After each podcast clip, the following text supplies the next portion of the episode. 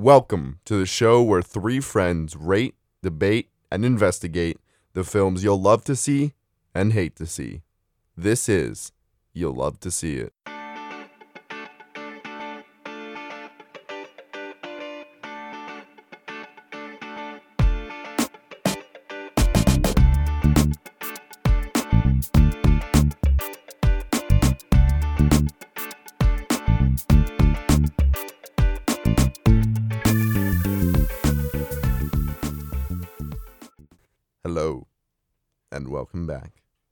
Love to See It. You Eric love and to see Caleb, it. how are you guys doing today? You love to see it. Never better. All right. Well, this is probably our last episode of the year and decade.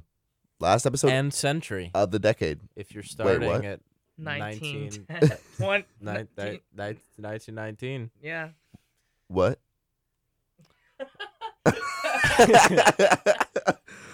I guess 1920. No, 1920. Yeah, we're gonna start in 1920. yep. Today we are going to be talking about movies from 1919. No, we're not. But today's if you episode. have not seen The Cabinet of Dr. Caligari, that is Eric's favorite movie, and you should watch is that it. a real movie? What do you mean? I've never heard of that. Uh, you mean a classic of the German expressionist movement? I I have never heard of that. you know movie. Nicolas Cage? I do know Nicolas He takes a lot of influence from German expressionism. he really does. Wow, I did not know that. But um all right. Well, today's episode we're going to be It's a little history lesson.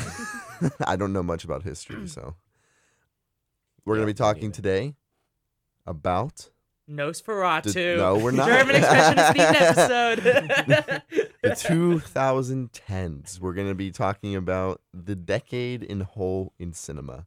Um now, we were thinking about a lot of different ways we could do this and we were talking about doing our favorite movies of the decade, the Sorry, most- I've seen no movies from the 2010s. Yeah, me neither. Might be hard.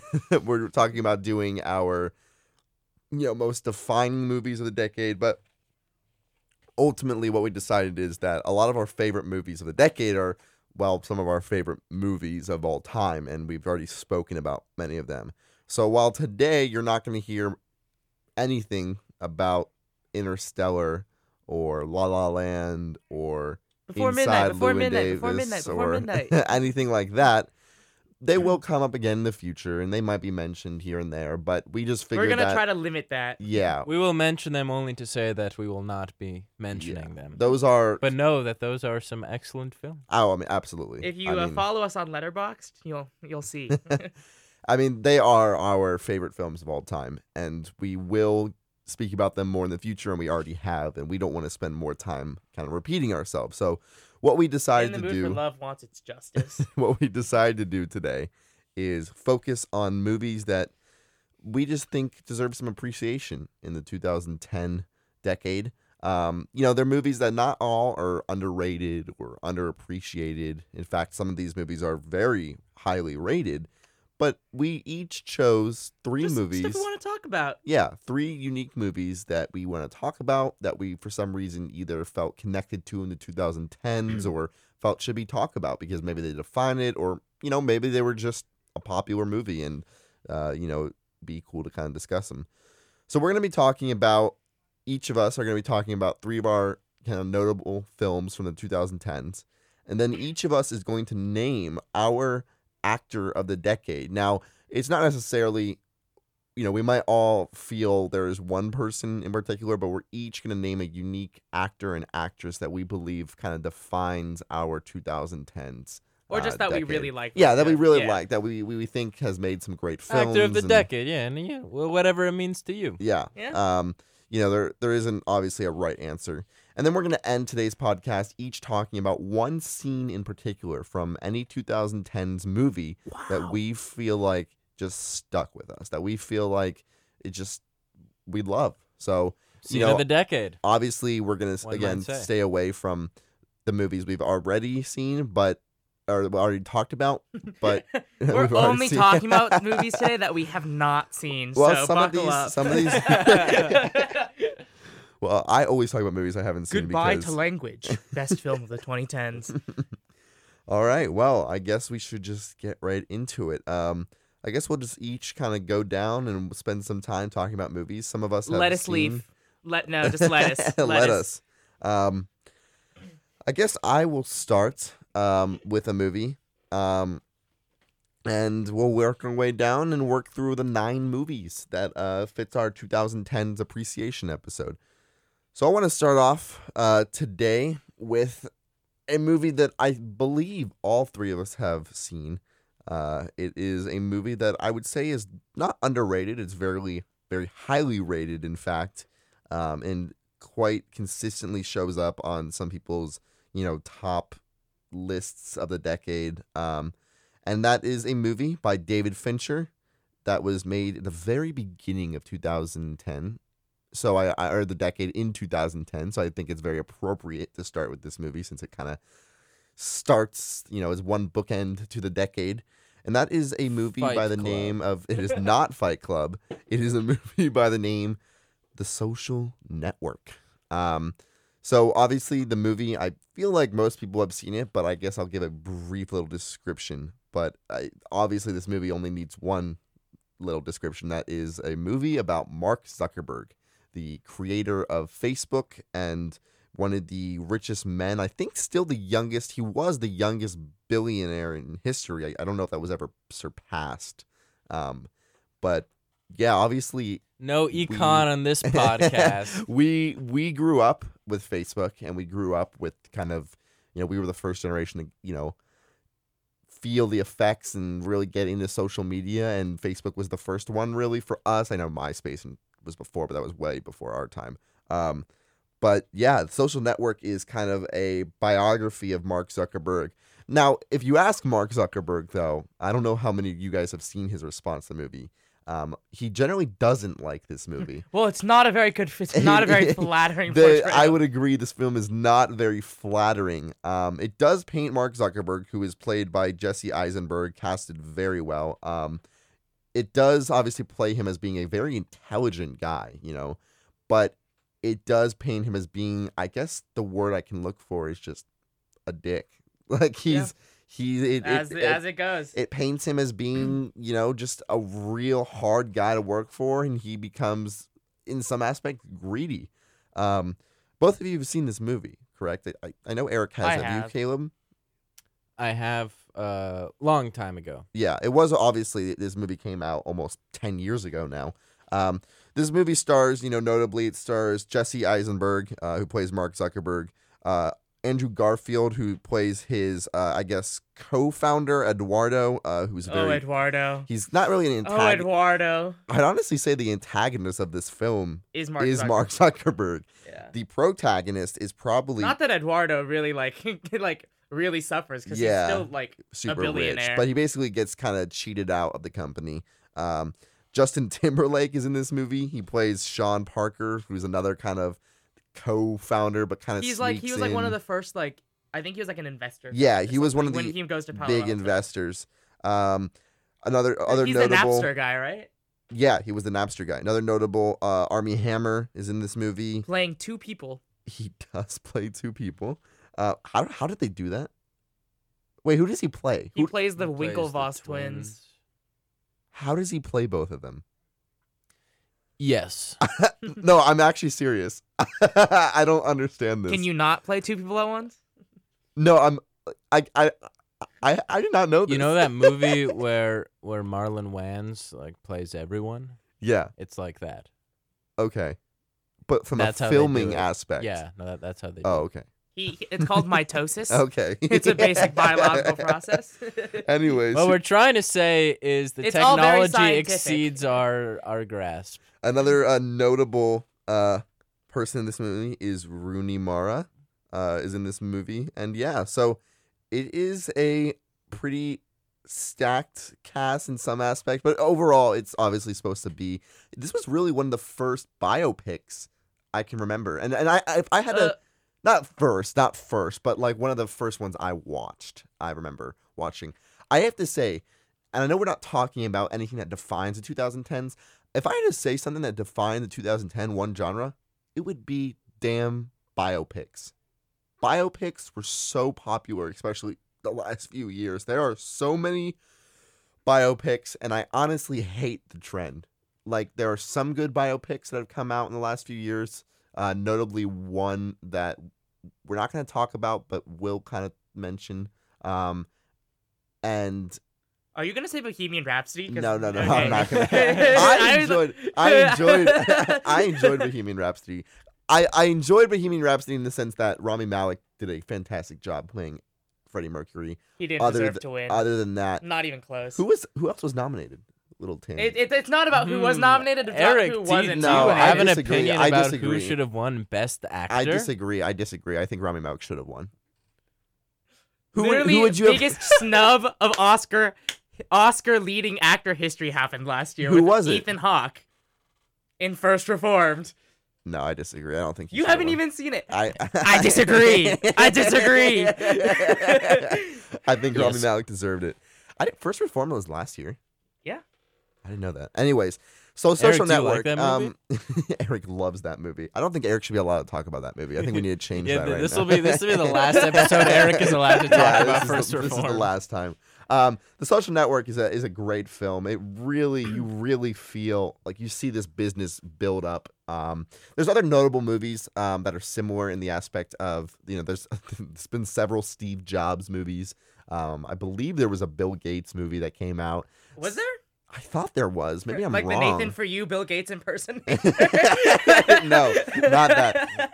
I remember there was a Steve Jobs movie, the Steve Jobs. There was the one with Ashton Kutcher, um, and then there was the, The other Michael one with Fassbender. Ma- Michael Fassbender, which um, was a little bit different because it didn't really show the building of the company. Well, that was the- Um, also the the Sorkin one, the, That the was- Fassbender, who Mhm. also wrote Social Network. Who also did it right?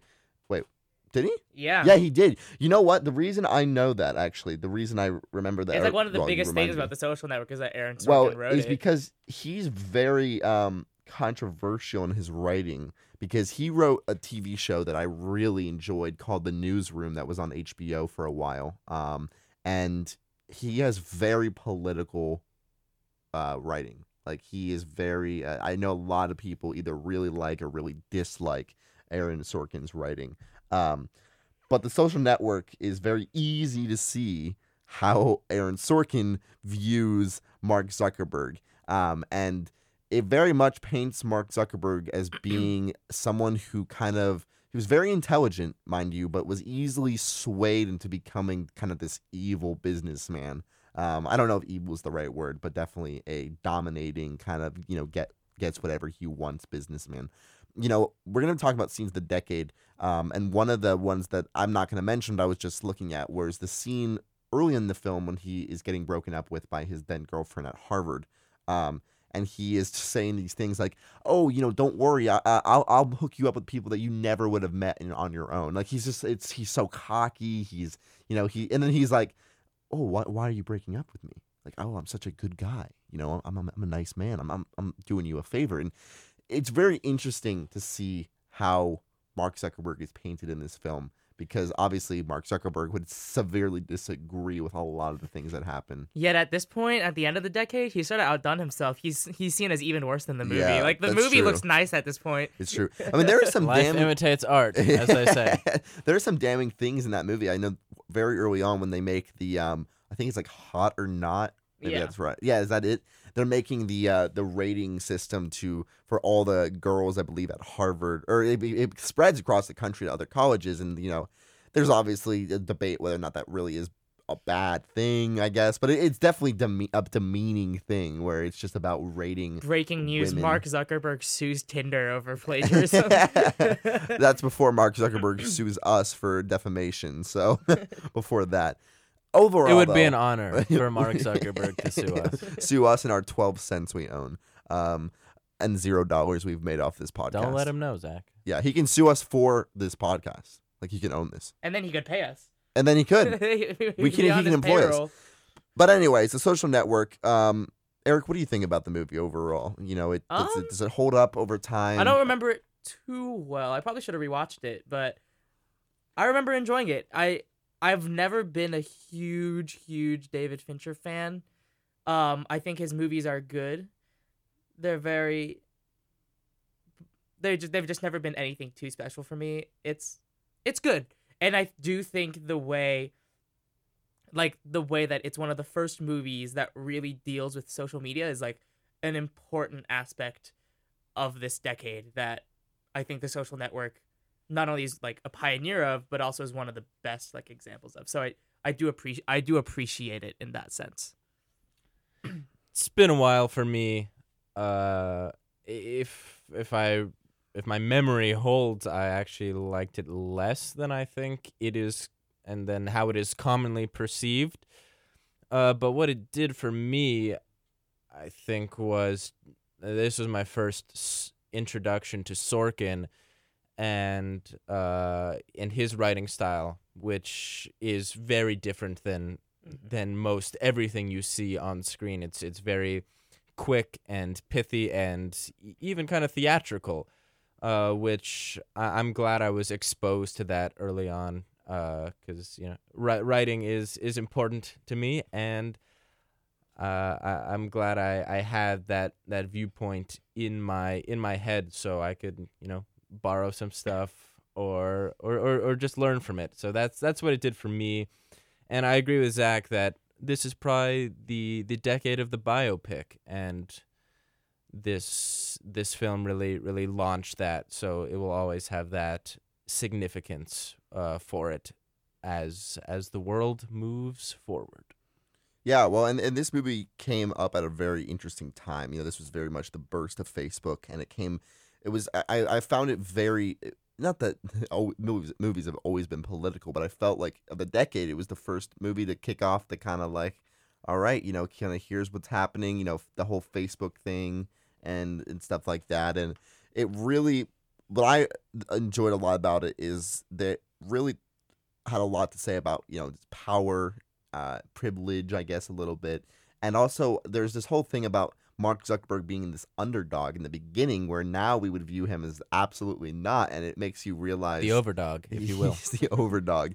And it's interesting because it's like, was he ever really an underdog? He was this kind of, he, you know, he went to Harvard. He was by, you know, no means like this poor, young like you know kid who who couldn't afford anything you know he was kind of already in a point of privilege and everything like that um notably though i like to talk about i don't know do you remember who rooney mara plays in this film You were literally just playing yeah, the scene with her. yeah yeah i was gonna say that's that's she she plays the uh The ex. girlfriend and i was just reading someone's review which notably if you look on Letterboxd the top like 10 reviews are all five stars um Well, it, it's one of those movies that I don't know. I'm not as positive on, but people really love this movie. And that Rooney Mara scene at the beginning is like one of the iconic scenes of the decade. yeah, people love it because Or so people think. she's tearing him apart, saying like, you know, you know, good luck with your sad ass life and everything like that. But it's a it's a good film overall, and uh, if you haven't seen it, definitely recommend.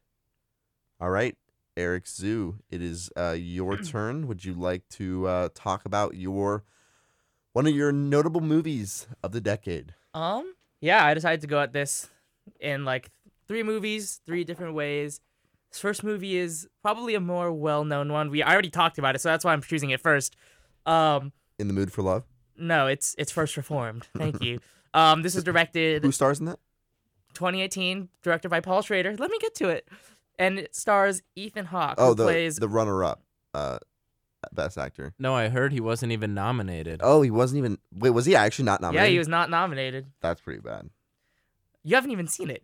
That's just pretty You bad should 'cause just see it though because Ethan it's it's I will watch it with you. like undeniably it's one of the best he, movies of the decade. he certainly should have won, in in my opinion as well. It's, it's not even close. It's not even close. disagree. I All disagree. right, Eric, talk about first reform for us. Yes. okay, he plays Reverend Ernst Toller, and he is a pastor in one of the oldest churches in the United States.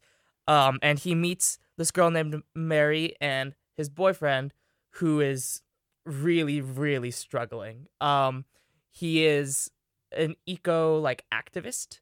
Um, he is really concerned about the environment, and in like this weird spiritual way, he asks this. He's really worried about whether this is really the end of the world, this climate crisis, whether this is going to be the end of us. And essentially, it's Will God Forgive Us? And it's a movie about the silence of God as um, Ethan Hawke's character after this conversation really begins to question his fate in more and more disturbing ways. Um, it has a lot of influences. I mean, Silence of God. First thing you think of is Bergman. So there's a lot of winter light in here. It's got a lot of Schrader's like hallmark transcendentalism. Trans yes, I think that's what what it's called. this is his style. Um, it's slow, it's philosophical, and it's like it feels like a classic like philosophical sort of Bergman-esque character study with this added modernity to it. That this entire thing is sort of about this indictment of capitalism and this indictment of climate change and this like study of like opening up yourself personally to change and this idea of the signs of god in a very modern context and a very religious context which i'm not religious but movies about faith are something that always call out to me. And it's incredibly special. It's incredibly good. One of the best. I'm very excited to watch this movie with you. Um, I dressed up as Ernst Toller for Halloween this year, feel like complete with red lights and like a little book. So you that's did, how much I love this movie. you did. You had the book of Holy Hammered, I believe. Uh, a little bit different. It was it was it was just a normal Bible. um, yeah that that was it's one of the best films of of last year. I believe I have it as my my number two from last year. Um, what was your number one? Eighth grade, Great film. great film. I was gonna talk very about that. weak year. Last agree. year. First Reformed. Speaking of years that You haven't even seen Burning. You can't. You can't even say that. weak year. Speaking of years that uh, were not weak, even though we weren't speaking of that, uh, I I will say that I think 2016 will go down as one of the best years in cinematic history. Certainly the best year of the decade. Can you name me some films? I sure can. Uh, of course, there's La La Land, uh, Manchester by the Sea, uh, Moonlight, Pop Star Never Stop Never Stopping, Raw. R- Raw Rise from 2016. Yes. Uh, the Nice Guys, a very underrated comedy. That was a good movie. a love song, a very underseen romance film that is great, and there are a couple from this year that I will not uh, that I have not mentioned that I would like to talk about because they got a little lost amidst the shuffle of the year that was just so good and since then uh 17 18 and 19 have come nowhere close to the quality of of 2016 Are all three of your movies from 2016? uh two of them are okay. oh and also from 2016 which i didn't love as much uh there's hey is zach gonna talk about this one are you talking about this zach i'm not gonna spoil it either. I will not. I will be talking about that okay one. I so will so be so zach will zach will cover that from Fantastic 2016, so i will not spoil that um okay anyway uh my first film is hell or high water uh directed by david mackenzie written amazingly by taylor sheridan starring chris pine and ben foster as brothers who are robbing banks to make ends meet it's not a terribly complex film. There there are a lot of intricacies within the characters, but the, the plot is pretty simple. And it's it's a what I like most about it is despite despite the simplicity in its plot, it is one of the most intelligent films of recent times. Uh, the way the characters think, the way they interact with with each other, the comedy in it. It's not. It's a, it's definitely a dramatic film, but there are elements of comedy in there that are just very smart. And Taylor Sheridan, the writer, uh, really makes the audience feel appreciated in how he he just accepts the the intelligence of the audience and writes to a higher level than we are used to seeing. And because of that, you really get a sense of of who these characters are, how desperate they are, how smart they are, but also, you know, how fallible they are. It's it's it's a western brought into modern times with modern issues and it is just tremendously well done. Incredibly well acted. Uh, pine and foster both very very good. Jeff bridges also stars uh, as a as an aging uh, detective. And it's it's a game of cop and robbers cops and robbers but like i said brought to the modern era and it's it, it definitely deserves more recognition. I think it's one of the finest screenplays I've seen on film this decade, and also has has a has a killer ending that really makes you think. I have seven words for you, Caleb. Better than No Country for Old Men. Far Really? better, far far better. I've, I mean, that's a lot though because I I've never seen either. Uh, they are both on my watch list, but No Country for Old Men is one of the highest like acclaimed movies. Um, yeah, I think I just appreciate how how just like beautifully straightforward it is. It knows what it wants to be and does it well. It doesn't strive like I feel like No Country for Old Men strives to try to say things that it one I don't think it necessarily understands and two isn't necessarily able to convey effectively like both like thoughtfully and emotionally. Um, just a really good movie. Hell or High Water, definitely recommended. Go watch it. All right. I guess I will talk about my second choice. Now, when I was thinking about this movie in particular, it's because it's the best of the series, but I also just want to highlight this series as a whole.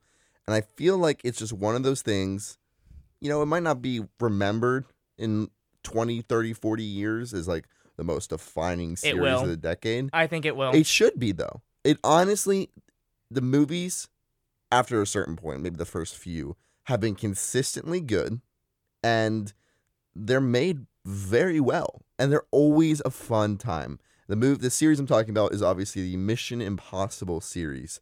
Uh, the one that I chose to talk about was not the most recent one, but I think the second most recent one. no, it's a third. It's also the best one. It is the best one, and that is Mission Impossible Ghost Protocol. It is the best one. It is the best an one. amazing movie. Actually, it was this. the best one. oh yeah, yes. no, no, no, no, no. I know it was. I forgot Rogue Nation came out. That's the one with the huge water turbine thing. Yeah, that's also not the best. That one Yeah. is a little bit. That one's forgettable. Not the best That one. one's not the best one. Mission Impossible Fallout was a pretty solid movie that came out to uh last year. It was solid. You didn't like it as much. It was good, but it was not the best one. It was good, David but it was not the best. one. David Ehrlich gave it five stars, which is pretty crazy. Um, but overall, Mission Impossible Ghost Protocol is such a satisfying movie. One, the Mission Impossible movies, while they vary in quality, they've always been fun movies. The first few were, um, you know, I guess before they really got their feet, um, and they were not as great. But Tom Cruise has really dedicated himself to making these movies very fun, very just like, you know, I haven't seen the James Bond movies or anything, but this is what I feel like they should be like. Skyfall. I they're just very fun. You know, when you're looking for a Mission Impossible movie, you're not going in with the highest of expectations. Like this movie, I want this to be an Oscar nominee in six categories and It blah be. blah blah blah. I think you know, actually but- by by the end, by this most recent one, I, I had had actually high, high expectations. yeah, yeah. and had a lot of had a lot of buzz. I think, but that is just a testament to the franchise and how it has built itself. I agree. But Mission Impossible Ghost Protocol was perhaps the most satisfying of all of them. Um, there are so many scenes in this movie that are just amazing. We talked about, you know, we've talked about in early episodes, uh, you know, movies that make us anxiety inducing. This movie just knows the right times to give you anxiety. Perhaps one of the biggest ones is seeing Tom Cruise climb the tallest building in the world on just like these magnetized gloves or whatever as he just climbs I like to think glass. that they used hot glue.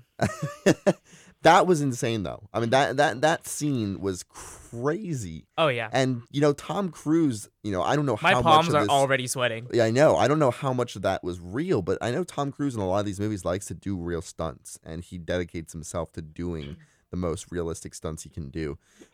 But this movie's just so clever. I really love the scenes with the uh the face the masks where they make the realistic face when masks Simon and- Pegg's character always wants the mask. Yeah, it's That rooftop fight scene with the diamond girl is like it's ridiculous. It's so good. insane. It's a it's a great movie. It's just like seeing Tom Cruise climb buildings, leap over other buildings as he like punches people, drives a car, remember after the side of the parking garage, like he's never acting, he's just like having fun. He's just like Tom Cruise is like doing all this cool stuff and he's letting us watch it. And it honestly is just a great spy film, a great like it's a great time. It's honestly in my opinion the best of the franchise. Um and I know all of us feel the same way. You know, I think each film if film you didn't know already. if you didn't know already. I would argue that is it is the best of the franchise.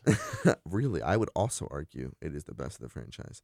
I do I do think recently the movies have gotten well. I really don't remember Rogue Nation, which is probably not a good sign. Rogue Nation was good. I don't what Not the best, in though. Rogue Nation. That was the one where they meet Ilsa. Um. Oh, that was the plane one, right? Where there was that scene with the No, that's Fallout. It's the one where there's like that computer chip inside the underwater like spinning turbine, and he has to go like grab the chip. I don't really remember. I think no, he does do a plane one, and he does a plane one in almost all of them. yeah, I, I thought so. Man, Big big plane franchise. Fallout was good. I actually like Fallout, and I really like the uh, whole, you know, inside job aspect of it. Um, I I can't get over the ending though, and how dumb it is. Honestly, like if like Henry Cavill was just so bad in that movie. You thought he was bad? yeah, I didn't think he was terrible. I mean, he was not. He's got the physicality for it. He's just like a stone. Yeah, I mean that's very true. Um, but Mission Impossible: Ghost Protocol, just a great movie overall. I Fun think- film. yeah, I think Mission Impossible: Ghost Protocol is like one of the first like quote like adult movies that I like ever saw in the theater. Um, so it's got that going for it. Um, yeah, I think Mission Impossible is one of those series that's just gotten better and better with each successive movie, especially this decade. Because Ghost Protocol was in a way a reboot. I think the earlier ones focused a lot on the director. Because like when you get Brian De Palma and John Woo to direct your action movies, like that's gonna be a, be a big huge focus. Whereas they've really just embraced this whole like it's about the stunts and you go there to see these amazing amazing stunts and i think it's really benefited from that so yeah i think it's a great choice All right, Eric, would you like to talk about your second movie? Okay so this one is actually the one that i think is really really just underseen. Um it's one of my favorite movies of all time and it's called Kaili Blues and it's directed by uh Bi Gan, and this is his Bi Gan. B yeah um and this is his debut feature from 2015 um yeah this is a hard movie to talk about but it's very very cryptic. Um in my first review i described it as a mix of wong kar wai with terrence malick with tarkovsky.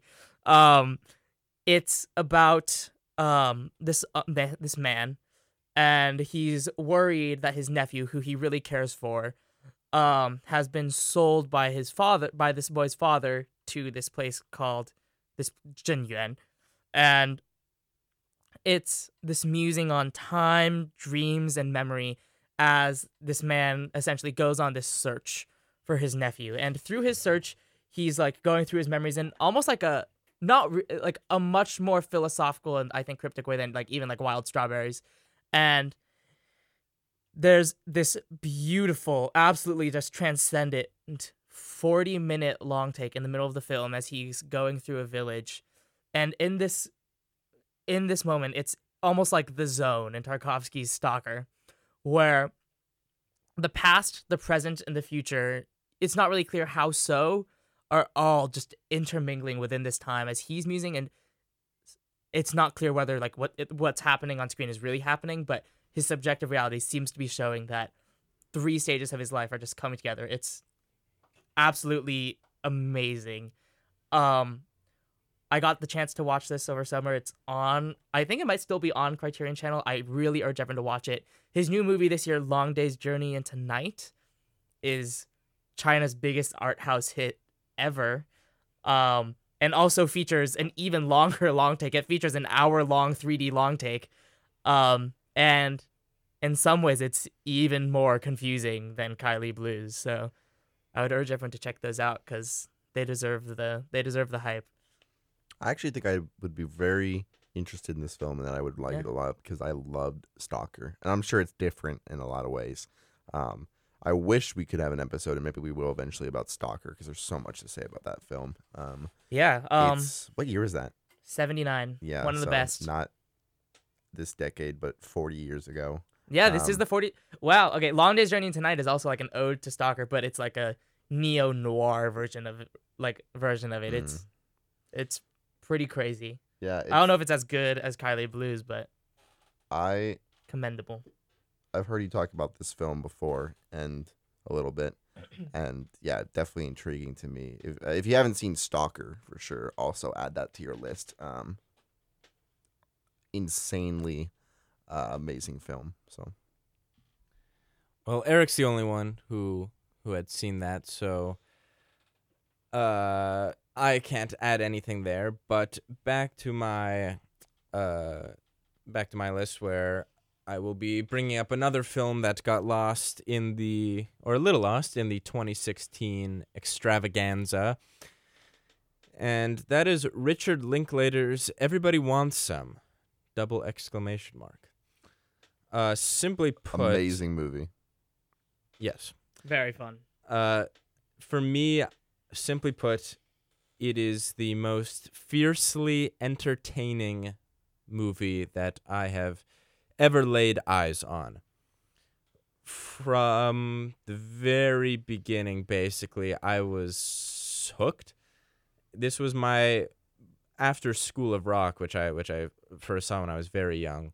This was my first Linklater, so I, I wasn't really attuned to his uh, style of realism, or I guess I should say I didn't expect it to be, you know, so casual and talky and plotless and still so exciting, which it, it certainly certainly is. It, it follows uh, Blake Jenner's character Jake, who uh, goes to college. It's set in the '80s and uh, just hangs out with with his baseball team at this college and uh, there's also a, a, a love interest played by Zoey Deutch and you know not much happens as is with tip, typical you know Linklater stuff but you just get to live with these characters and they're having so much fun and they are enjoying life so much that it really translates and really comes through the screen into you in a way that I had never experienced.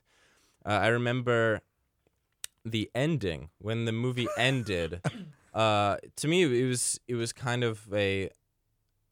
Looking back on it, the ending totally makes sense, but I I felt at the time that it was abrupt, and my heart dropped because I, was.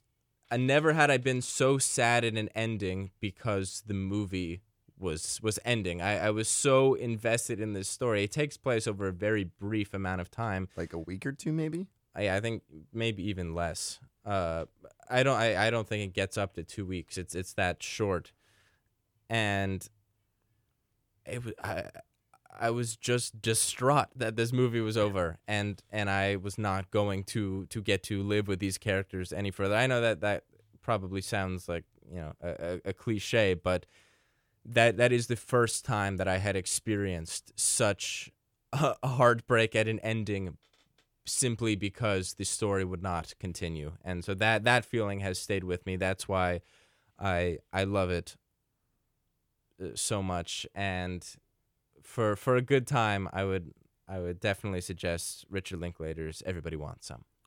The I I I love that movie so much. Um, seen it a few times now.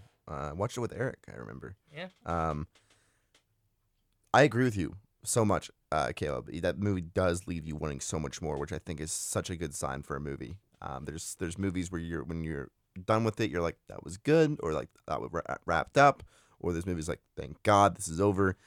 this movie's neither. It's it's you are like I wish I could.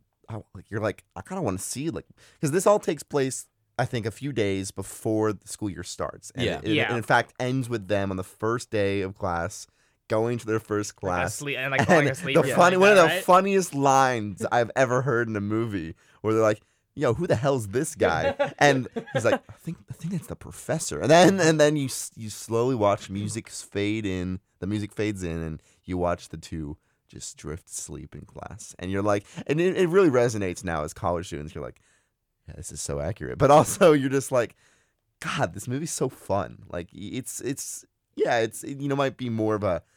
I hesitate to say it's a guy movie, but the whole film is focused on this group of very jockey men. But you you really also get to see a like deeper sides of some of them too, um, especially the main guy. Uh, what's his name? I forgot. Jake. Jake. And um, Jake Blenner. And it's a- it's a great film. It's just it's just so fun, especially when you know I feel like last decade, uh, the two thousands was marked by a lot of dumb comedies. Like if you were to say what is the genre of two thousands, it's dumb teen comedies. You know, I'm thinking American Pie and things like that. And everybody wants some is like the pinnacle of those movies. Like it's mm-hmm. not a dumb it's not a dumb comedy. Like it it it, it It gets it gets Linklater philosophical in there. yeah, no, it, it it it takes those elements of how can we make a teen college movie and does it in such a way that you still have so much fun, but you're walking away with something more. Yeah. And I this was such a great choice of a movie to choose because I do I I don't know I don't feel like a lot of people have seen this movie. Just another Somehow, exhibit. Linklater does no wrong. Like Indeed. does no wrong. yeah, and it's like you said about the ending. Like, obviously, you know, it does take place in the last few days of summer, and it totally makes sense for for for it to end, you know, on the first day of school. And yet, when when I realized it was actually ending, I, I was just uh, like, well, I, I I don't I don't get to see these these guys in school, and I don't know. It was it like you said, it left you wanting more, but not because it lacked anything, and that that's Exactly. testament of of a great film. All right. Well, I guess I will give my last film, which I know will cause quite a bit of debate here. Um, my film, I was originally going to choose a different film. Um, as you know, my favorite genre of all time is sci-fi. Um, I a sucker for sci-fi movies. Um, love them to death. You know, obviously, favorite movie, Interstellar. Not going to be talking about Interstellar though. Going to be talking about a movie that uh, I first saw last year that also came out in 2016, and it goes by the name of Arrival. And I know the two of you, and we'll get into this, are not the biggest fans of this movie, but this movie I have seen several times at this point, and it just it just works for me every time. Um, to give a brief summary of what this movie is, um, essentially, uh, Amy Adams plays uh, the protagonist, Dr. Uh, Louise Banks, and basically she is this. Uh, is she? What is she? Is like a linguist? What, what's the? Yeah, linguist. Yeah. Um, she's very. She I think she works for like a college or something, and she's worked. I think she's the, at one of the UCs. yeah, and she's worked with the government before doing type. Uh, you know, like deci- uh, deciphering. Was that the right word that I'm looking for? About what? like I don't know. She does stuff with languages. Um, anyways, all of a sudden, uh, one day, just normal day, uh, this large alien craft. Uh, it looks like like a pebble. I don't even know what the size looks like. Just long, elongated uh, alien craft. Uh, just land uh, all around the world, several of them, and this uh, linguist, uh, like I said, Amy Adams' character, is kind of recruited by the military to determine whether or not these aliens, you know, per se, whether they come in peace or they're a threat and whatnot. Um, and the movie is really interesting. Um, and I think one of the problems that you're probably going to have with it, which we'll talk about, um, this this film deserves a good discussion. Um, that's why I kind of saved it for last, so we could have the most of the movies I chose. The movie is it's told linearly, um, but there is a very interesting element of the film that I do not want to spoil. Well, we're we're gonna spoil it because a few years old, and uh, yeah. But if you don't want to hear spoils uh, spoilers, then uh, definitely fast forward. Uh, we'll, we'll continue talking without spoilers for a minute. Um, but overall, this film, I believe, does an amazing job of making you feel this intense kind of unknown uh this feeling of unknown like what what is happening you know and you know where where does humanity go from here? Um it's got a you know good cast. Jeremy renner plays um uh ian donnelly who is he's i think a physicist um in the film. Uh there is a couple other people. I can't think of anyone off the top of my head right now. Um and it's i believe it's a very well made film overall. My favorite one of my favorite parts about the film is the soundtrack. Um I Max Richter, a legend. absolutely love the score for this film. I it might be up there with my top five of all time. Um, again, I'm biased for sci-fi films. Uh, Interstellar is also up there, um, but Arrival's soundtrack just I have never seen a movie. I've never seen a movie put you in such a trance with their score. Not even Interstellar, I think, did it for me. Arrival's score, though, just makes you feel so eerie and so like frightened that it makes you like desire the unknown and to find out what's going on. Um, so at this point, I want to go through a little bit of spoilers. Um, oh, first I should mention the director. Um, I don't know how to pronounce his name. The- I think it's Denis Villeneuve. Yeah, Daniil Daniil Vinoy.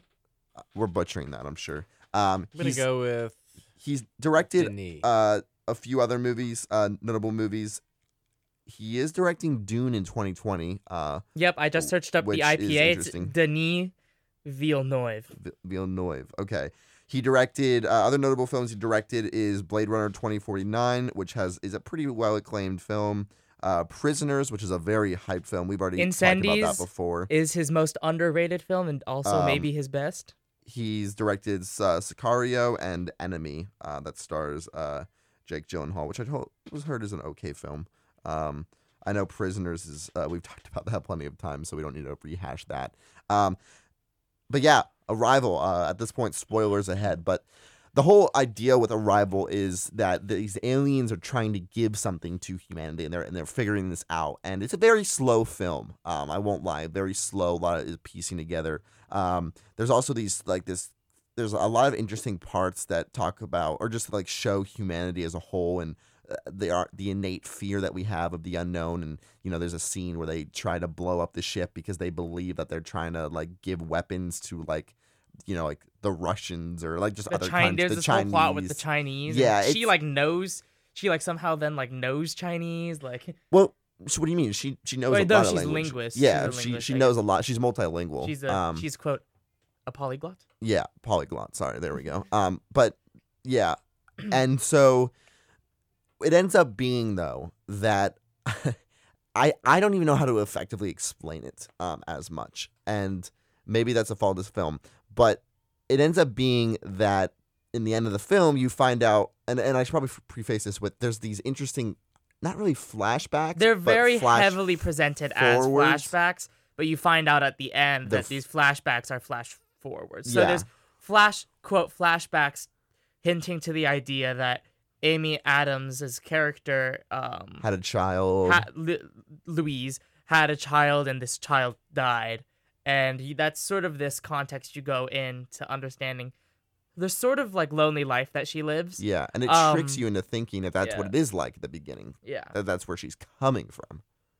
Um, but that's actually where she's going. yeah And it brings up some interesting ideas of you know predetermination, you know fate, things like that.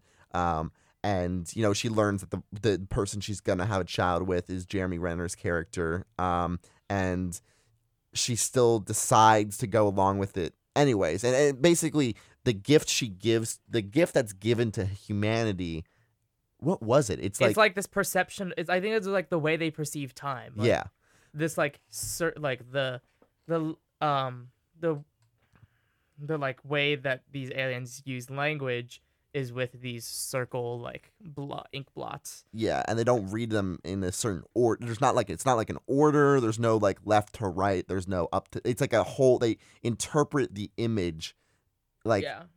in time, and they represent like whole ideas. And so the whole point is that these by giving that by if you read the language and because Amy Adams has become so immersed in the language, she develops the ability to see time differently, and essentially she's able to see her own future um, in in that aspect, and she still chooses to go along with it. It's it's a little vague whether or not it like it has to happen. I think it's implied maybe that she chooses for it to happen, knowing the consequences. Um, overall, I think it's a very interesting one. I love films that mess with the idea of time um, and things like that. Two, I feel like it does show a lot about just like humanity and about kind of the way humans react to things like that um, in terms of reacting to the visitation of, you know, the aliens and, you know, our instinct for self preservation and things like that. But overall, I felt like this film did a lot for me, um, and it still holds up on rewatches. Um, but I know you guys did not feel the same as much. Uh, you guys do have several issues with this film. Um, I actually I don't hate Arrival. I actually really like Arrival. I mean, I can't hate any movie that's so much about linguistics. Just, I mean, I'm cog sci major. I take a lot of linguistics classes. Like, I I loved most of this movie. I think it. I think my main issue with it was, I don't know. It just f- feels emotionally unsatisfying at the end for me and uh, part of it is this weird flashback flash forward thing i also just don't know i i just wish the film had done something different with the way it ended that felt much more satisfying to me whether it was something about the aliens or something that told us more or like gave or made us more connected to like louise's character and i think that's where i it didn't like land properly for me but I do generally really enjoy it. It's one of my favorite Villeneuve films. Yeah, I mean, it is purposely. Uh, you know, it, there is a lot of vagueness to it, and I think some people may like that more than others. Um, I liked it, um, but I can understand there is a lot left out. Yeah, similar to to Eric. Um, I I just never got the emotion of it. I was on board with the mystery of of what was happening for as long as that lasted, but by the time you know everything is revealed, say okay, that's the reveal. But I I was never really moved by it, which I am fairly certain was the intention by the end. It was Mhm. it was not Yeah, it was meant to be more than a than a cut and dry, you know, mystery thriller, right? It, it was supposed to speak about humanity and really tap into what it means to be a person and hopefully affect the audience uh, in, in that way and and have them consider their own humanity and and potentially be hopefully uh, be affected by that and I just never reached that point. So it, it was it was solid. It was certainly well made. Uh, but beyond that, I found it forgettable. all right. That's the Denis Villeneuve's thing. He gets you. He wants you to. He really wants you to consider what it means to like be a person and all these deep things, and then he never sticks it.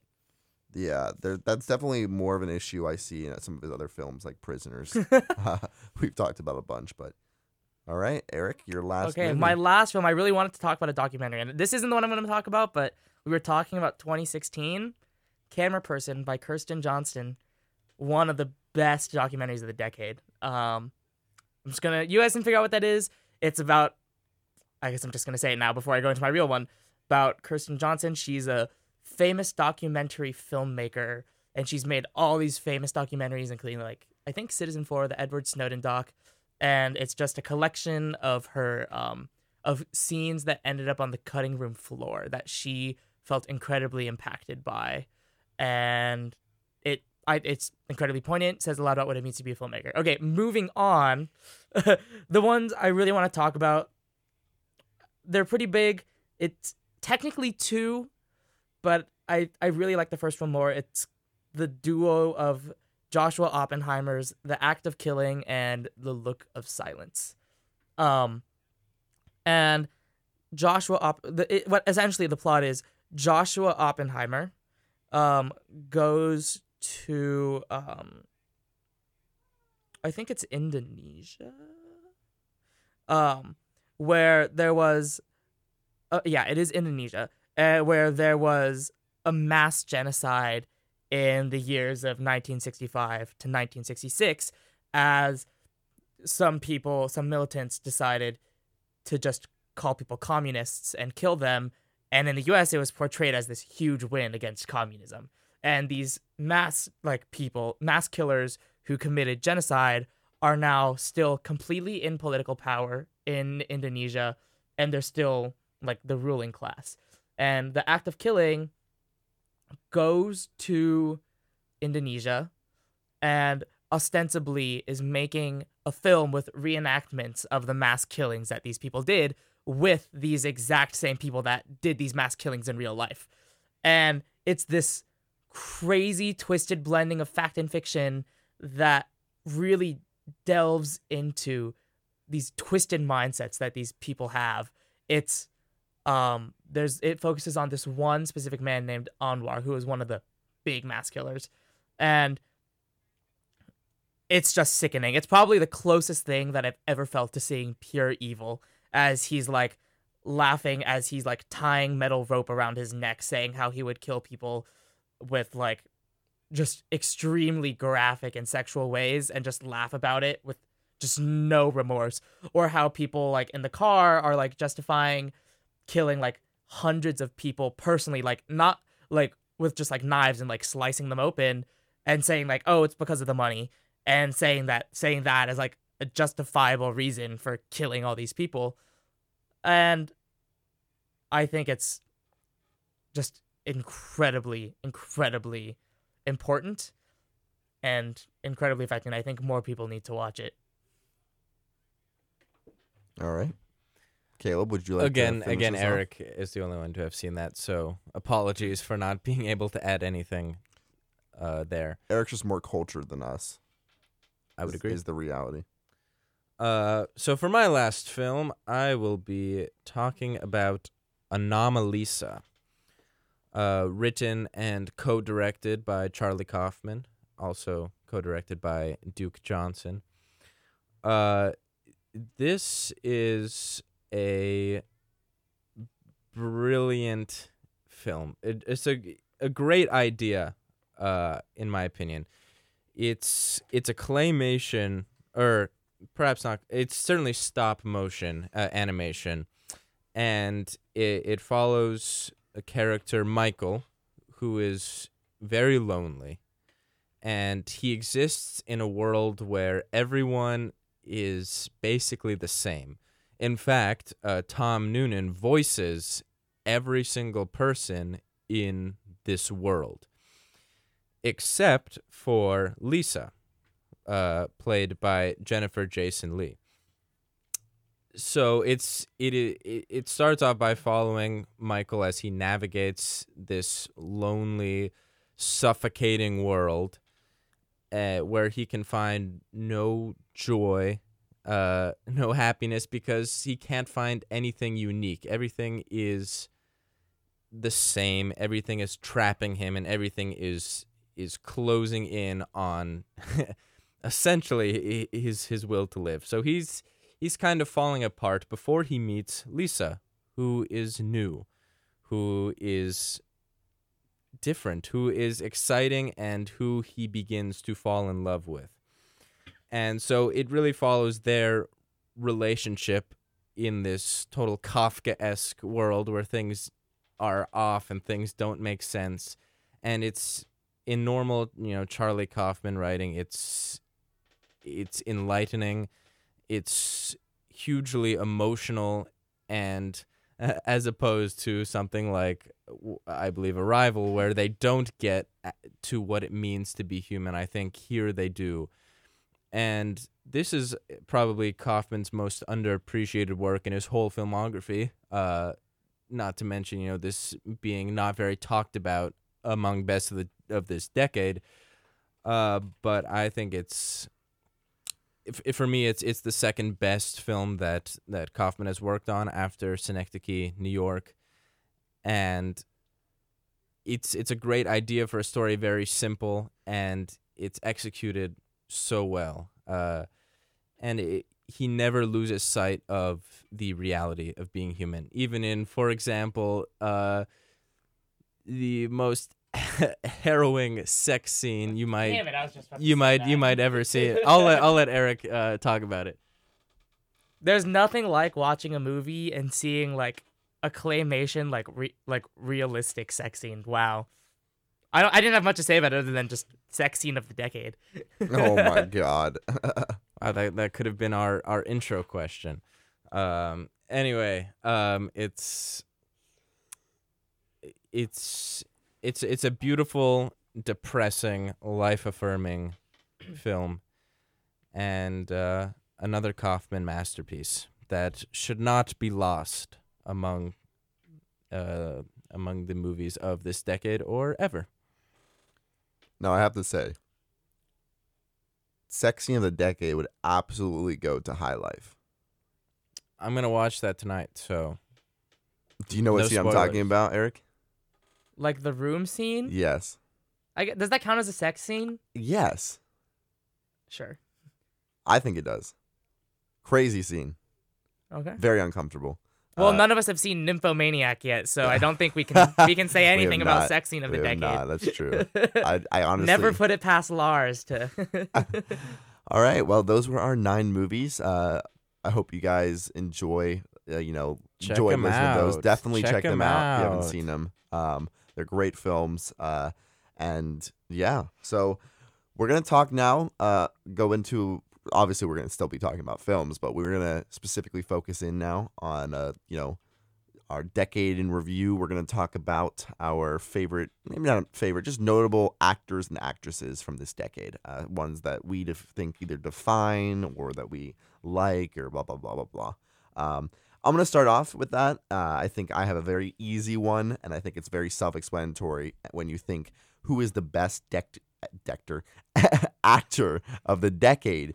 You cannot even come close to talking about this decade without mentioning Leonardo DiCaprio.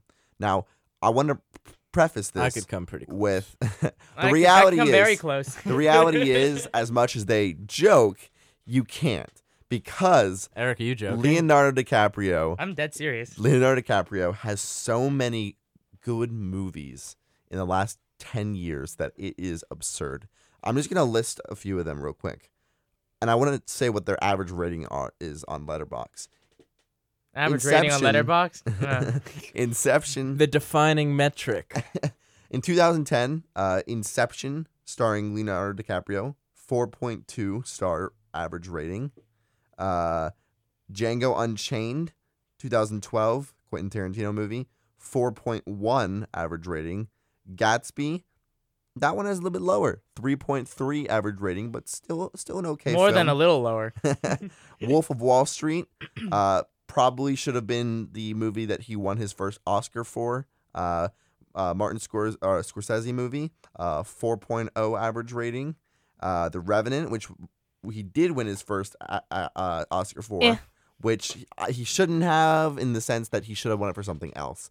Uh, but it is a 3.8 average rating. And then obviously the most recent, which is Once Upon a Time in Hollywood, which is a 3.9 rating, another Quentin Tarantino movie. So all pretty solid movies. Um, I would have to say that obviously, you know, it, it might be a cop out to say Leo. Um, we we all three here agree that Leonardo DiCaprio is not the most captivating actor. He, I mean, you cannot say that he is not a great actor, but you know, he's obviously maybe not the best of all time or even the best of the decade. But he does have just a lot of. But he is your actor roles. of the decade. I would say he's the actor of the decade in the sense that he has the most notable roles. That y- when you think about the movies that came out in 2010s, it's just a lot of these define. And, and then- I would in I would of hazard a guess. I'm sorry that Once Upon a Time in Hollywood, Django, Shutter Island, Great Gatsby, and Revenant are going to be forgotten very quickly. I disagree. Um, I disagree. I disagree. Uh, Obviously, Inception is a very solid movie. Uh, one- Wolf of Wall my Street is by far his best Um, performance on here. I would maybe agree, but I would also not necessarily. I think you very much underrate his performance in Django Unchained, and you actually haven't even seen it. Can I talk about that Um, for a sec? I, I I know you want to talk about it, but one sec, one sec. Let me let me let me, right. let me let me just say this, and then I'll let you rebuttal because I know Eric has not seen it, so he can't really say much. But I I very much believe that Leonardo DiCaprio's performance in Django Unchained was the best part of that movie. Um, a lot of it was just so real from him, and it was it was just. I thought he did a very great job. He obviously, uh, if you haven't seen Django Unchained, he plays uh, the uh, I guess slave owner slash kind of just house owner uh, Jerk. jerk. Definitely a, a mean guy. He pl- his name is Calvin Candy, and he uh, you know Django is all about this guy who has escaped slavery and is trying to kind of save his wife. Uh, and you know he's with this bounty hunter uh, by the name of uh, Dr. King Schultz, and this whole kind of mission to save his wife. Very violent movie. Uh, it's actually my favorite Quentin Tarantino movie uh, from the ones I've seen, and uh, it's a, it's a solid movie. And I think Leonardo DiCaprio does a very great job in that movie. There's actually a scene towards the end I know where like uh, I think it's like I don't know if he cut himself or something, but he like played it off like it was it wasn't supposed to happen. But I just think it was a very amazing performance by him. Now, Caleb, what do you have to say? About Well, that? okay. First, like Leo, Leo, Leo is a very good actor. Like I, you know, all, Yeah, oh, all, mean, yeah, we're e- not- ev- everything aside, yeah. Um, and I liked Django relative to Tarantino's, the rest of his filmography.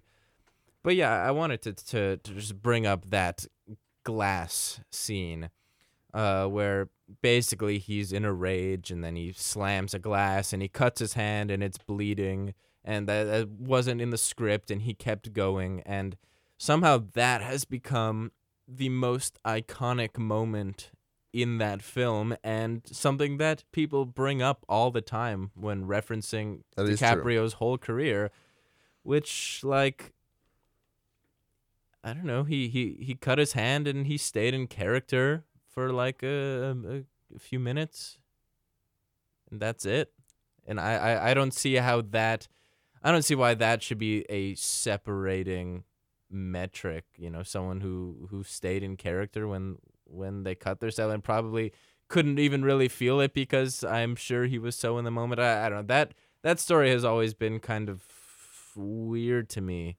That that is how people that that that that is what people point to to prove his prowess as an actor. That you know he stayed into character when when he cut his hand like you know it, it's a good scene and i'm th- that happy improv added to to the movie certainly but i don't know it it it, it befuddles me that that is where people go when they when they look at His Dick DiCaprio's work because he, he definitely does have some great stuff in in Catch Me If You Can, for example. I Great I- film. great film. I love his performance there. Uh, yeah, he, he's he's a really good actor. yeah, I I But- agree with but you. But you know he's not. You know, uh, personally, we'll we'll we'll get to to my actor in a bit.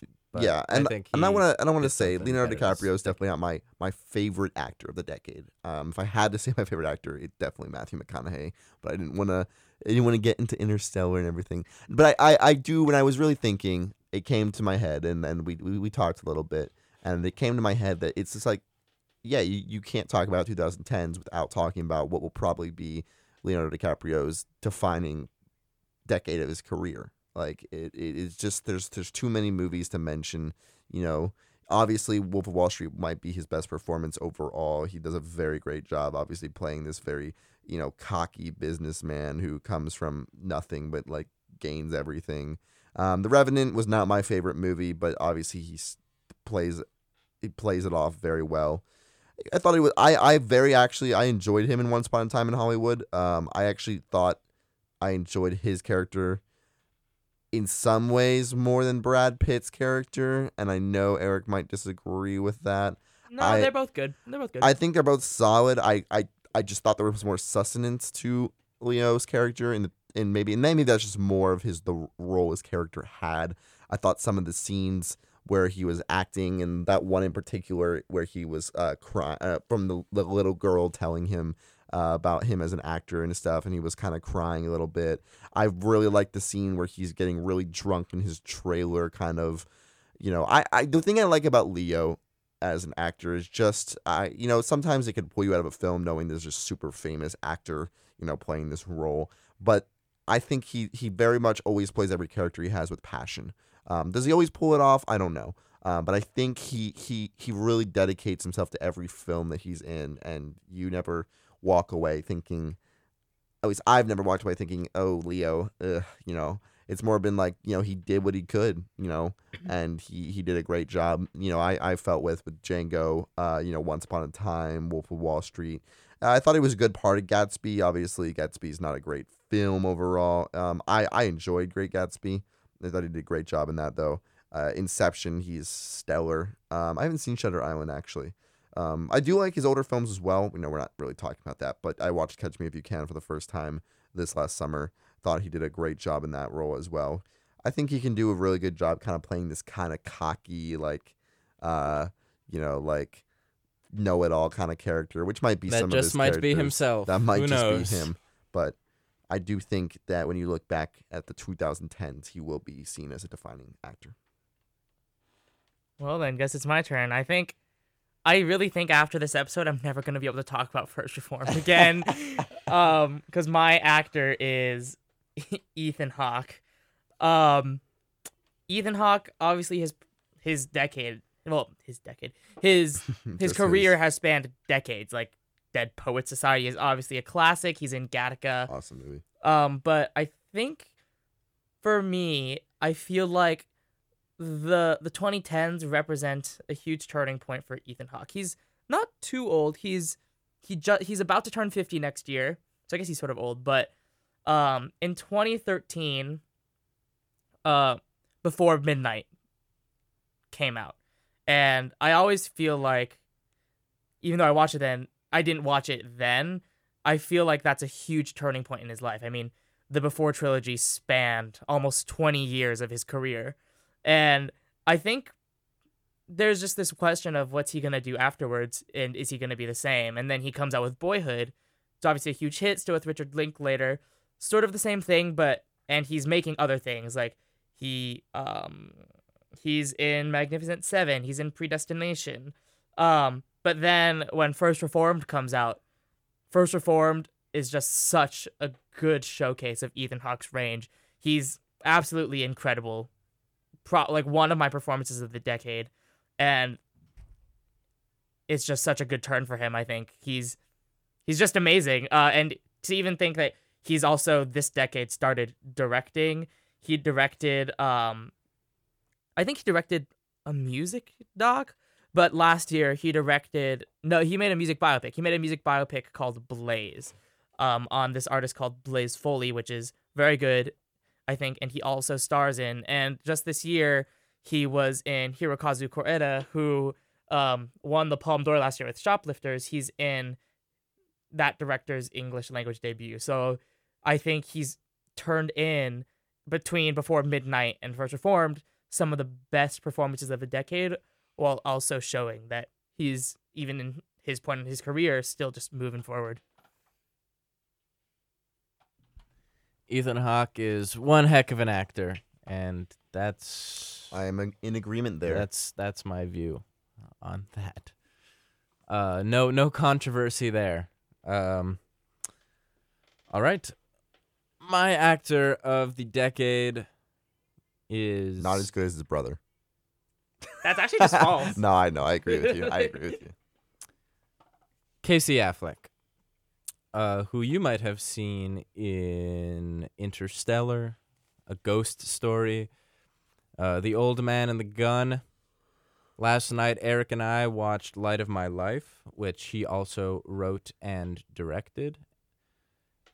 But what we're really here for is his Oscar winning performance in Manchester by the Sea.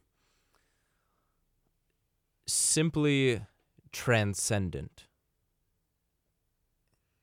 I think that that's the easiest way to describe what he pulls off in Manchester. Um, perhaps the most human performance I have ever witnessed, and somehow he he managed to find a a plethora of unique levels of sadness and never made it showy never you know stole attention when when the story wasn't focusing on him. He just flat out existed in his role in just an uh, obscenely impressive showcase of talent. Uh he he makes that film what it is and easily the the performance of the decade for me and this is coming off when he has arguably the performance of the decade in the 2000s in the assassination of Jesse James by the coward Robert Ford. I think I got that right. Um, he is just awesome in in in Manchester. Um, it's it's it's really hard hard to speak about because he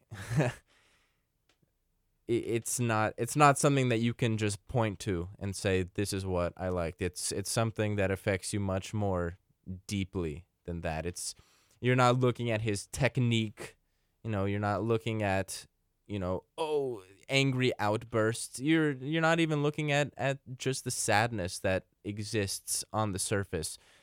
You just feel how affected he is uh, by his life that has just collapsed in front of him. And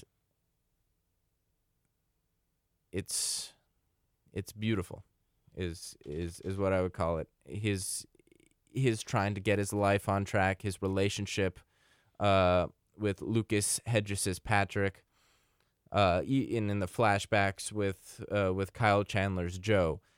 It's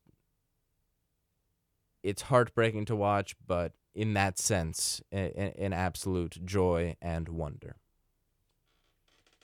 In the way Casey Affleck, quote, can't beat it in Manchester by the Sea, there are very few people who could beat that performance. Boom. All right. Well, now moving on to actress of the decade. Um, I will start again, and I've already talked about her today. In fact, uh, when I talked about the movie Arrival and I am in fact talking about Amy Adams. And I I believe uh, Amy Adams has quite a few films uh, in her pocket and quite a few performances that are just jaw dropping. I think she does a great job salvaging some bad movies and she furthers some good movies. Uh, some notable movies that she's in uh, in the 2010s. Uh, she's in The Master uh, by PTA. Uh, she is in Her, uh, a Spike Jonze movie. Uh, she is in American Hustle. She is in Arrival. She is also in the Batman vs Superman and uh, Justice League movies, but I'm not going to uh, point to those as being the uh, defining moments of her career. She's also in a movie that I've heard good things about called, uh, pretty good things about Nocturnal Animals. Um, I think overall, while she may not have the most impressive list of accomplishments in 2010s, she has some damn good performances. Um, her performance in her specifically is amazing, and um, you know it's definitely maybe a little bit shadowed by Joaquin Phoenix's performance, but Amy Adams is right up there. I mean that the the the trio uh, of Joaquin Phoenix, Scarlett Johansson, Amy Adams is just insane in that movie. Uh, and there's also someone else in the movie that I know Eric will be talking about. Um, but uh, she's great in her. Uh, very very human. Uh, and that the movie as a whole is amazing. We've talked about it before. Um, Arrival, like I said, she easily carries that movie hundred percent. You really feel with her character and what she's able to do with it. I've not seen The Master, um, so I can't comment. Do either of you have any comments on her performance in The Master? Uh, um, stick out at all, or I, it's fine. It's serviceable. I don't think she's a huge role in it.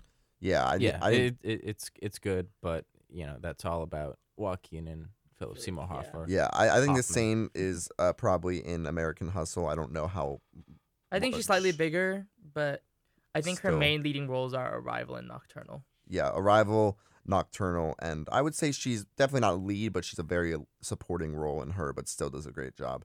Um, I also have to say that as much as I hate this movie from the bottom of my heart, she is probably the only salvageable thing about Vice, besides um, uh, obviously Christian Bale. But Amy Adams in Vice is she plays the role perfectly of Dick Cheney's wife, and uh, I thought she did a fantastic job for a garbage of a movie. I mean, utter terribleness. I cannot even say it enough. Uh, regardless, she she's never a bad thing in the movie, which you know you definitely is a good is a good thing. But does that make her notable actor of the 2010s? The reason I think she is a notable actress in the 2010s is not just because she doesn't make a movie worse, but because she makes a movie better. She she really elevates any movie she's in. She's given great performances in Arrival and her, and overall, I I, I think that she has a lot more to go. Uh, you know, there's a movie that I'm looking forward to um, called The Wi- Woman in the Window that is coming out in 2020, and you know, it's interesting how much uh, you know sh- more she can do. She's she's been in a lot, and I think her career is kind of just starting in terms of where she can go. Um, she's she's a terrific actor, and I'm excited to see what else she'll be in. Yeah, it's a good choice. Not as good as my choice. Haha. Bite me. Um, I chose Rooney Mara. We already talked about her a little in the social network. Who's she? I don't even know who she is. she's in the social network and probably the most iconic scene but i think she's also i think similar to affleck someone who can really really just delve deep into her characters and show a lot of emotional versatility yet also just a lot of restraint um i think my main performances from her that i really enjoy are in carol for which she won best actress at cannes and also a ghost story in which she has this scene where she sits down and eats an entire chocolate pie for like almost 10 minutes. Um that's just it's just spellbinding.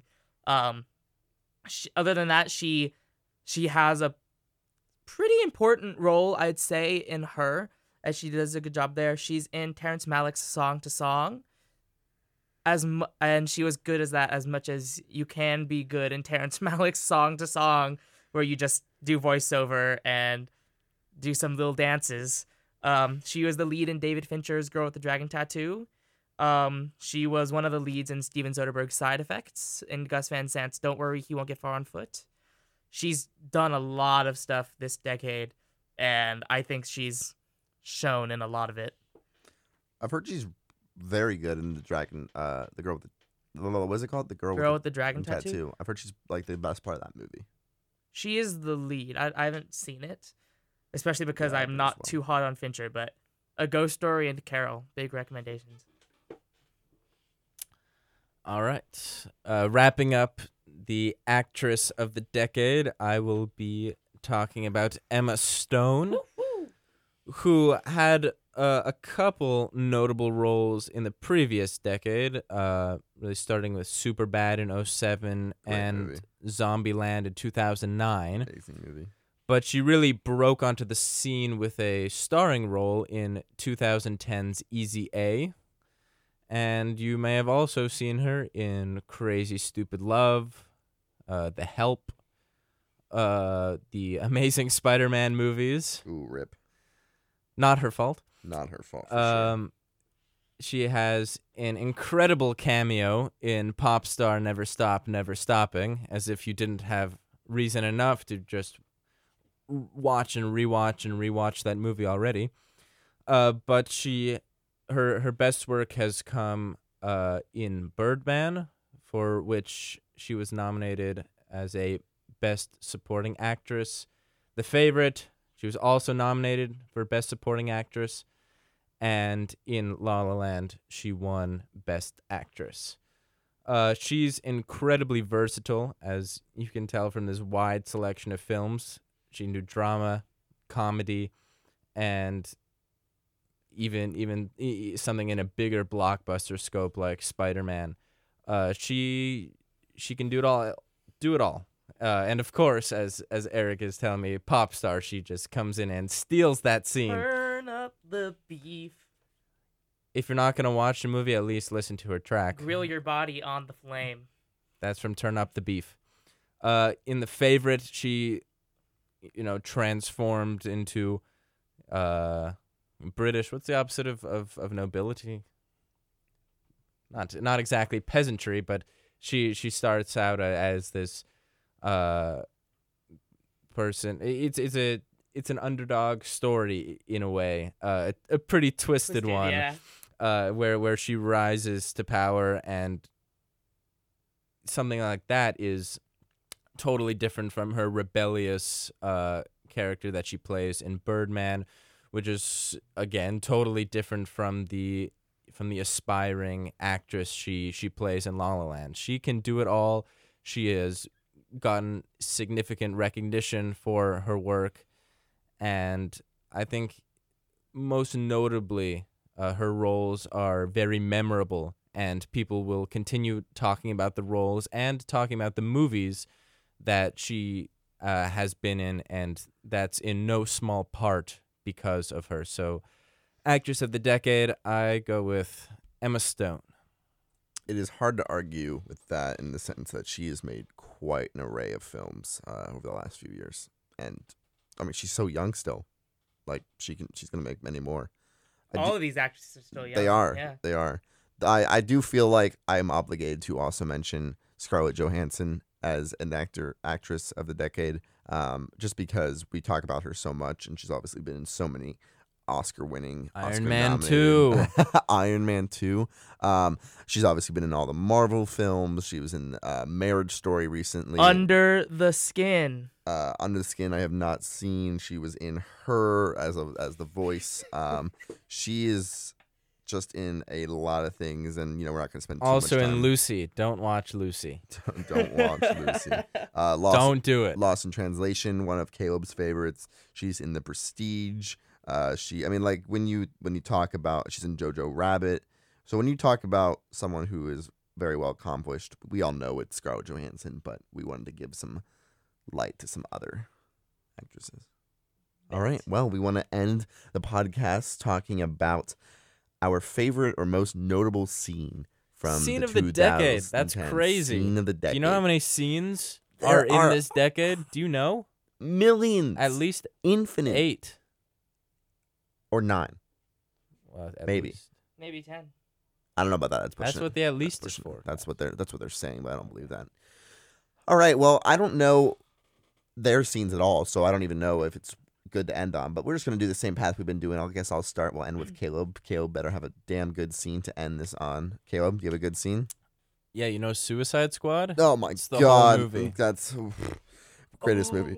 Oh. All right, so I am going to talk about a scene uh, of a movie that I saw also recently, and it is, I believe, okay, it's not underrated, but I think it deserves some. It it it gets more hate than it deserves, um, and it is overall one of the best biopics that I have ever seen, and it is probably the most powerful scene in a movie that I can I can remember in a long long time.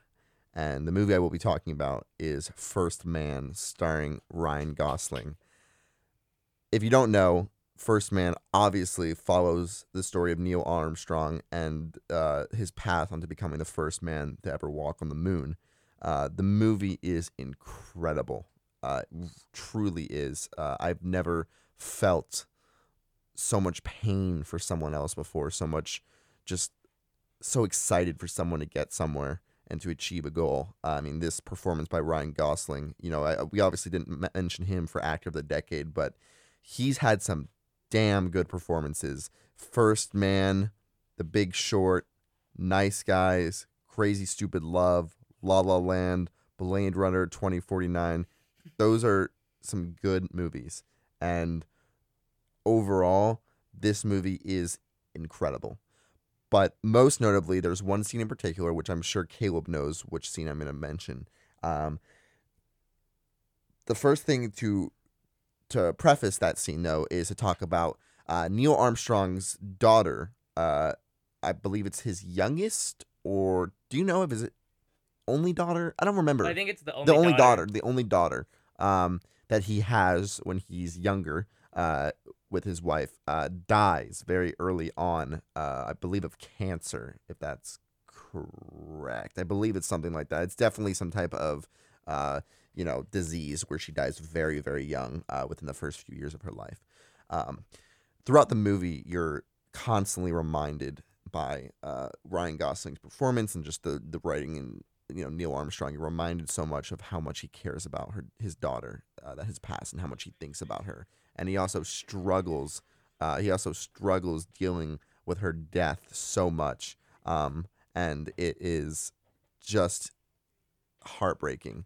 And towards the end of the movie, you are uh, you are shown a scene that is not confirmed in real life, but many believe did happen, um, and it will has never been talked about by Neil Armstrong because it is such a such a personal moment.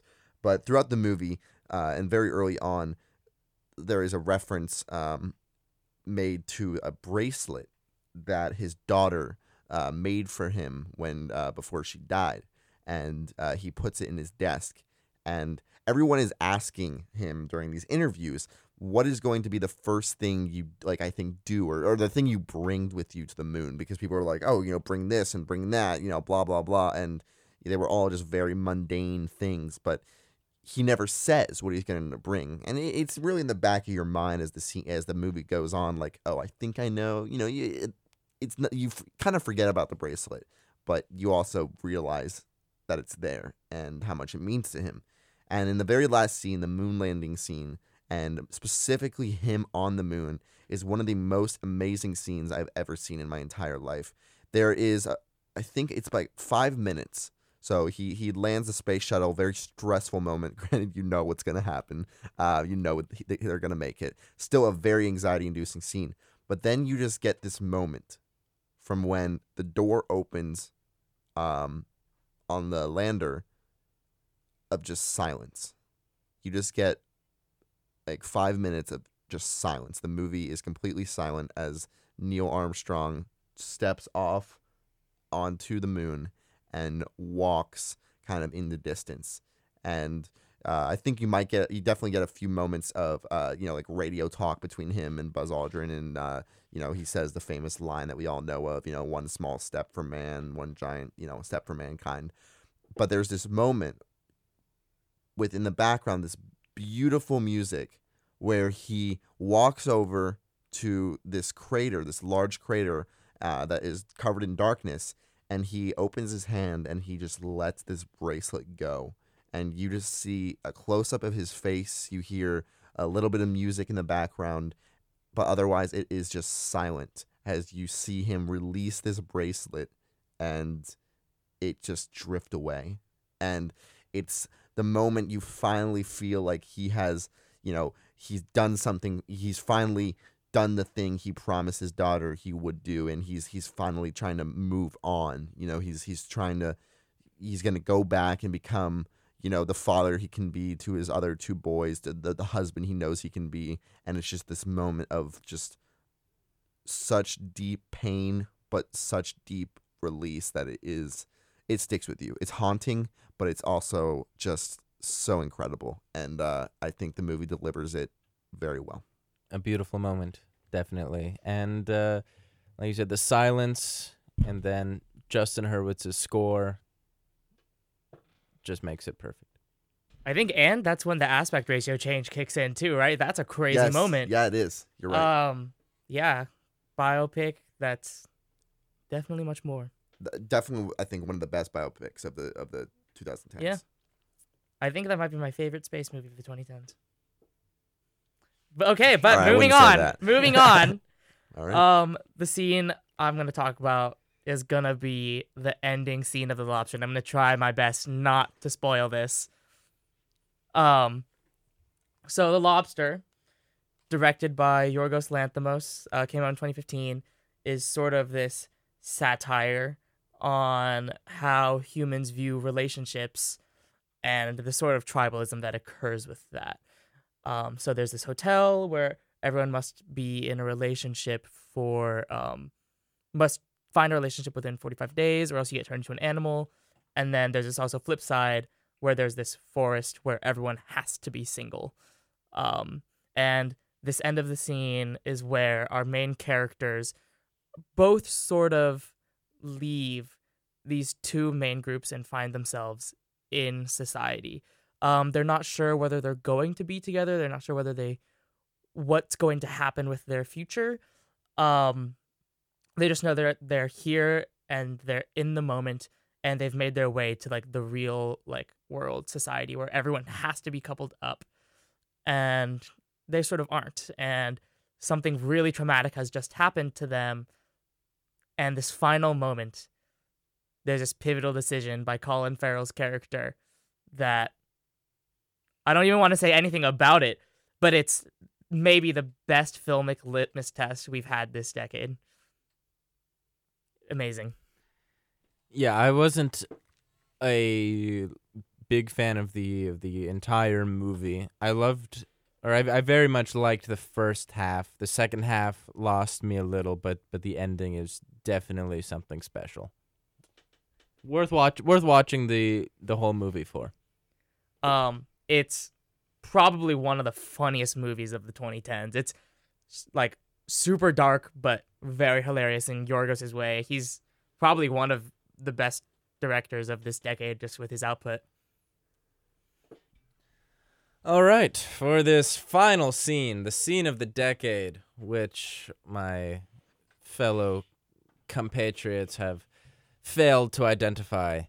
There is one right answer here, and yeah, you thought I wasn't going to talk about La La Land, and you were wrong.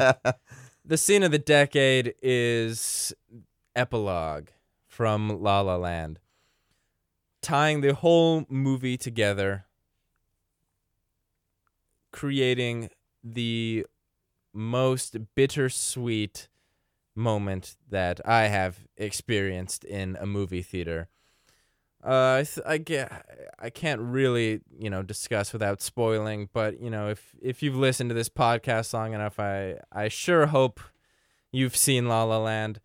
Uh, basically it it's it's discovered that throughout the whole movie, you know, uh, Mia and Sebastian, Emma Stone and Ryan Gosling, have been building their relationship as well as trying to progress their professional lives. Mia as an actress, uh, and Sebastian as a pianist, trying to open up his own club. And by the end, both have achieved their professional goals, but it has come at the expense of them not staying together personally. So Mia uh, and her husband, not Sebastian, uh, find their way into Sebastian's club, where Sebastian sees her and s- starts playing the Mia and Sebastian's theme, and this launches into an amazing uh, musical number again, uh, composed by Justin Hurwitz, which combines basically every song, each theme from from the whole movie puts it into one track and over the track plays an alternate timeline essentially of what might have happened had me and Sebastian stayed together. And it's absolutely crushing and beautiful simultaneously. And at the end it, it, it closes with uh with Sebastian again playing Mia and Sebastian's theme uh, to to end the song and end the film and the look of love and appreciation between me and Sebastian is everything. It's it's why we go to the movies. It's what we hope to perhaps have one day in our lives and it's just incredible. Scene of the decade, movie of the decade, and well, I, I won't stop thinking about it soon. We just had to sneak La La Land in there, I guess. That's breaking the rules, Caleb. We might have It is to breaking the kick rules. you out for that. I think you're gonna. I don't know. There's a this lot of man. firsts reformed here today. a lot of Ethan Hawke stuff. No, I, I, I, I think that scene is definitely one of the most powerful I've ever seen as well. Um, as a recent La La Land uh, lover, uh, n- non-hater anymore, uh, definitely agree with the the ending scene. Um, I think all three of the movies. I haven't seen Lobster yet. Definitely looking forward to watching it though with Eric, because I know it is his favorite movie or one of them. Um, 2010s, just about over, and uh, it's been a lot. It's kind of crazy. It's I guess that's like I mean like we were alive in the 2000s, but we were young. You know, like this is the real decade we really got to kind of dive into our tastes and really develop, you know, the things we like about movies and everything like that. And I'm I'm excited to see what the 2020s hold. What do- what you, if you make any predictions right now? Uh, actors, actresses, any uh, notable movies, directors, uh, genres.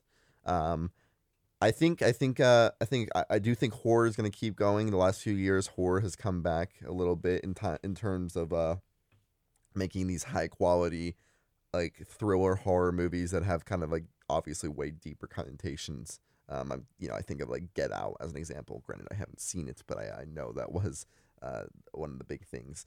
Uh, I don't know. Do you guys have any predictions? Anything? Any any directors? Any actors that will, you know, Hmm. excel? You know, reach their peak or Recency bias, of course, because we just recently Yeah. saw Uncut Gems, but Safdie brothers look like they're here to stay. oh yeah, they're going Mhm. places for sure. Um, I expect Damien Chazelle to to keep putting out great work, and he, he's obviously still very young, so he, he'll be here for a long time.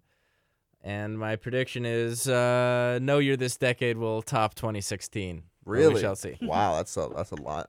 I do think, um, I think uh, Adam Driver is going to keep starring in some good films. I think uh, I think he might be one of the ones that we look back in a few years and think, wow, he's made quite a few really good movies. Um, I know he's already made a few, but like, I think he's going to be someone that keeps making more. Um, Timothée Chalamet, Saoirse Ronan, Florence Pugh, Robert Pattinson, all on the up Robert and up. Pattinson's too, that's 100 percent true. Um, yeah, you think I, Oscar Isaac? Oscar Isaac. I hope is still he's in Paul Schrader's new movie next year, so I'm very excited for that. Um, I think ooh, it might be 2021, but he's in it. Um, I think Ari Aster said that he wants to move away from horror, so I'm very interested to see how that goes. Um, yeah, I'm Obviously, we'll be getting uh, a new no- I'm thinking I- of ending things. new Nolan film next uh, next year, uh, which will be which will be fun. I don't know. I don't know what the 2020s hold, but uh, Yeah, like like Eric just said, I'm thinking of ending things. Kaufman has two movies that uh, he's written or, or co-written uh, coming out next year.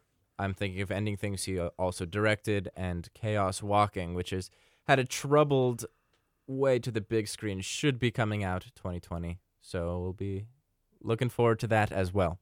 let me ask the question: Do you think uh, 2020s are going to be marked by the same Marvel craze, or do you think it's going to die out?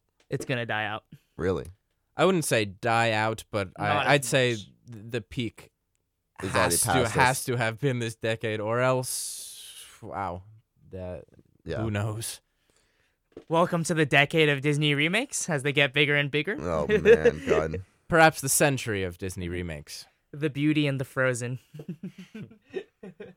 All right. Well, with that, we hope you uh, enjoyed our 2010s appreciation. We hope uh, you appreciated uh, some films in the 2010s like we did. And uh, if there are any notable ones that you feel, uh, feel free to kind of uh, email us or uh, comment uh, just anything that you really liked. Um, Or find us on Letterboxd. We talked a lot about on Letterboxd. Hey guys, what are your Zach? You have a Letterboxd? I, I do have a letterboxd. Oh, what's- In what's- fact, what's your Letterboxd? Uh, my letterboxd is uh, just Zachary Aid. Uh, Eric, do you have a Letterboxd? Yes, ERZA 2018. So look for the squirrel. I think it's a squirrel. It is a squirrel. It's a squirrel. My le- you can find me at letterboxd.com slash CB. CB. All right.